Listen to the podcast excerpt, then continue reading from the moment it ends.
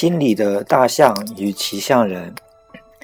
美国积极心理学家乔纳森·海特把人类心理做了一个生动的比喻。他说：“我们分裂的自我就如同大象与骑象人。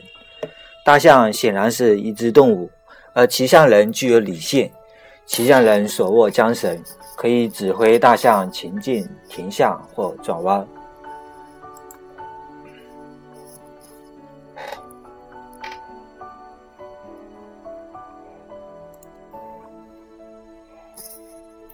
从骑象人的角度说，大象许多时候都是自动的，比如到了悬崖边，它会因为害怕而自动转弯，无需你控制。但这种自动并不是为骑象人而存在，它有着自己的主张。骑象人只有在不和大象的欲望发生冲突时，才能轻松指挥大象。如果大象真要做什么，很难拉得住它。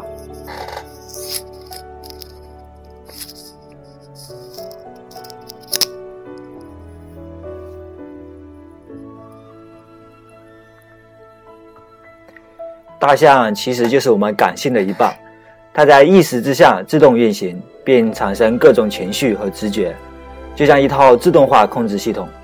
骑象人则是我们理性的一半，它在意识层面运行，具有计划、逻辑和自控能力，就像一套控制化处理系统。我们一般都以为是骑象人在引导大象，也就是理性在引导感性。但其实是大象引导着骑象人。比如在面对选择时，若有两三种我们一眼看不出对错得失的选项，骑象人可以运用理性做出分析和决策。但生活并不是这样一张试卷，我们常常要面对无数种可能性。现在该做什么？下一句话说啥？衣服要洗哪件？上微博要看哪里？如果每一个可能的选项都交给骑象人一一分析对错。他非得死记不可，而大象随时自动评估种种可能性，进行超高效筛选和判断。于是我们有了喜悟：我们大部分的心理历程都是自动发生，无需理性去关注和思考，而理性只有在充满感性的脑中才能正常运作。所以是大象带着骑象人走，而骑象人帮助大象变得更聪明。大象的语言很简单，就是喜欢和不喜欢。比如我们在神。进行审美判断时，大象喜欢就是美，大象不喜欢就是丑。你若问我为什么觉得美，骑象人就开始编理由。你看这个色彩多么叉叉，这个圈线条多么圈圈。但是说实话，骑象人并不太清楚大象为啥喜欢，他只是抓住自以为的重点，以某种自以为体面的形式对大象的判断诠释了一番。人们在做道德判断时，其实也差不多。谁对谁错是大象的感觉在先，然后骑象人再想出一套合理化的说辞。简单的说，就是大象喜欢就是对，大象不喜欢就是错。你如果要非要问为什么，那么骑象人又要开始自己瞎编了。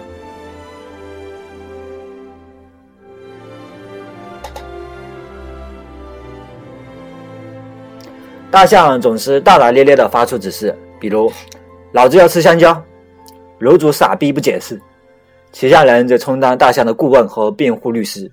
但骑象人不能事事纵容大象，本着对自己和他人负责的态度，他时常要对大象说 “no”。假如你面前有一块巧克力，大象说我要吃，骑象人说不许吃，双方就开始僵持。这时的大象是一个可怕的对手，他的欲望自发而不息，骑象人的意志力却很费神。就像使用肌肉一样，过一阵就累了。当骑象人稍有松懈，大象已经剥开巧克力塞进了嘴里。那么骑象人该如何应对呢？废话，当然是不要让巧克力出现在大象眼前了。虽然骑象人的力量较小，但在大象离刺激源较远的时候，它更容易控制局面。所以骑象人可以预先采取制约措施，避开刺激，也就是避免与大象正面冲突。高超的骑象人通常靠的是技巧，而不是跟大象比力气。比如去超市的时候绕开零食区，准备考试的时候关闭网络，等等。除了技巧，我们还需要时间。大象的习物是由每个人的先天倾向与后天习惯培养而成。若想要改变，只能做长远打算，一点一滴的重新训练大象，直到养成新习惯，也就是创造新的自动化处理程序。不然，老是人像交账，很累的。